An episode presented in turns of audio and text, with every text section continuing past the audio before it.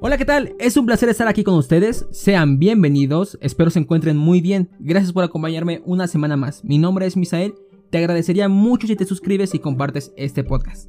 Además, por favor, sigue la cuenta de Instagram, puedes encontrarlo como OneClipOficial o también mi cuenta personal, Misael Morales. Te la dejo en la descripción en este episodio. Y bueno, entrando en tema, para esta semana quiero contarte sobre el nuevo evento que tuvo Apple el día de... ya se me olvidó qué día fue. El día martes, donde la primera y gran novedad fue la presentación de un nuevo chip fabricado por la misma compañía destinado a sus Mac. Este chip fue nombrado M1. Me gusta más decirlo en inglés que en español. Bueno, M1. Y llega para reemplazar el procesador de Intel. No quiero dar muchos detalles técnicos, pero sí algunos que trataré de explicar de una manera sencilla. Como detalles técnicos, solo diré que la CPU es de 8 núcleos, 4 destinados para el rendimiento y otros 4 para la eficiencia. También tenemos 8 núcleos para la GPU, además tenemos 16 para el Neural Engine. Y ahora, para que te siga contando de este nuevo procesador y sus capacidades, debo mencionar los nuevos productos que presentó. El primero de ellos fue el MacBook Air. Ahora, con este nuevo chip, la CPU de este MacBook es hasta 3.5 veces más potente y los gráficos 5 veces más rápidos que la generación pasada. También tenemos una mejora en la autonomía, porque ahora llega hasta las 18 horas, un crecimiento de 6 horas comparado con la versión anterior. Vemos cambios brutales. También debemos destacar que no tenemos ventilador.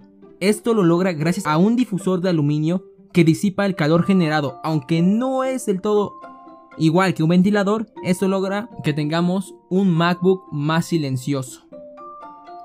El siguiente producto que fue presentado es el Mac Mini. Este producto mejora su CPU y ahora es hasta 3 veces más rápido. Los gráficos son hasta 6 veces más potentes y con el Neural Engine permite aprendizaje 15 veces más rápido. Como último producto se presentó el nuevo MacBook Pro. Y aquí también vemos una mejora significativa en CPU. Vemos una mejora del 2.8 en potencia. Sus gráficos son 5 veces más rápidos. Este MacBook Pro sí tiene en su interior un ventilador, lo cual le permite tener mayor enfriamiento. Por lo tanto tendremos mayor rendimiento. Su batería llega hasta las 20 horas. 2 horas más que el MacBook Air que mencionamos hace un momento. Y bueno, las mejoras parecen muy, pero muy grandes. Pero como es un cambio de arquitectura, usando ahora la arquitectura ARM, las aplicaciones serán un poco limitadas, en lo que los desarrolladores adaptan sus aplicaciones, pero ya tienen una gran variedad de aplicaciones imprescindibles. Para terminar, estos dos nuevos productos ya están disponibles para su preventa. Sus precios son los siguientes. Para el MacBook Air, el precio parte de los $999. En México su precio anda por los... agárrense, 25.999 pesos.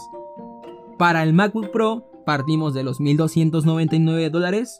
Y en México su precio base es de 34.499 pesos.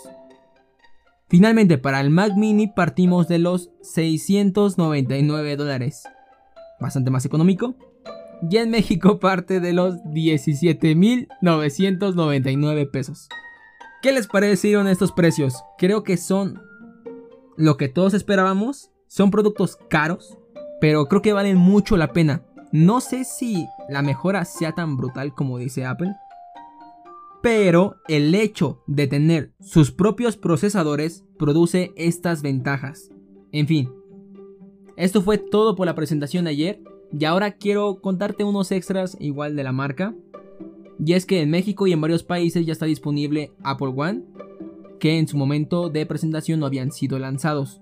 Me parece que en México el precio de la versión individual es de 169 pesos. Bastante bien, de hecho te estarías ahorrando unos 89 pesitos. Está bastante bien. El servicio incluye Apple TV, Apple Music, Apple Arcade, y también incluye iCloud de 50 GB. También está disponible este paquete en el plan familiar, disponible para que lo compartas con otras 5 personas. Son los mismos servicios, nada más que ahora tendrías 200 GB en iCloud por, si no mal recuerdo, 229 pesos mexicanos. Esto iba a estar en el anterior podcast, pero tuve un problema y se tuvo que borrar. ¿Qué más puedo contarte de Apple?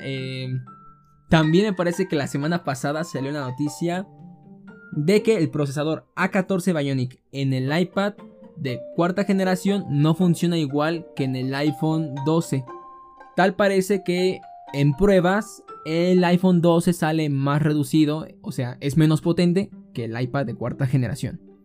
Y bueno, eso fue todo de Apple por este año, supongo. Ya no se presentaron los AirTags, tampoco se presentaron los AirPods Studio. Ojalá hubieran salido mínimo un teaser, algo. Tengo muchas ganas de ver esos audífonos. En fin, eso sería todo de tecnología. El próximo viernes 13 sale el nuevo álbum de AC/DC. Tengo muchas ganas de ese álbum. De hecho, hoy lanzaron una nueva canción. Está bastante buena, muy muy buena. Estoy muy emocionado por el nuevo álbum. Ahora sí es todo, nos vemos la siguiente semana. Igual y les doy algunas noticias atrasadas la siguiente semana. Por ejemplo, los dos nuevos dispositivos de OnePlus, que dieron mucho de qué hablar porque no son muy buenos, que digamos, no son completamente recomendables como el resto de sus equipos, que eso sí son recomendables. Pero creo que eso ya lo dejamos para la siguiente. Como les dije, el audio de la semana pasada lo perdí y pues ni modo.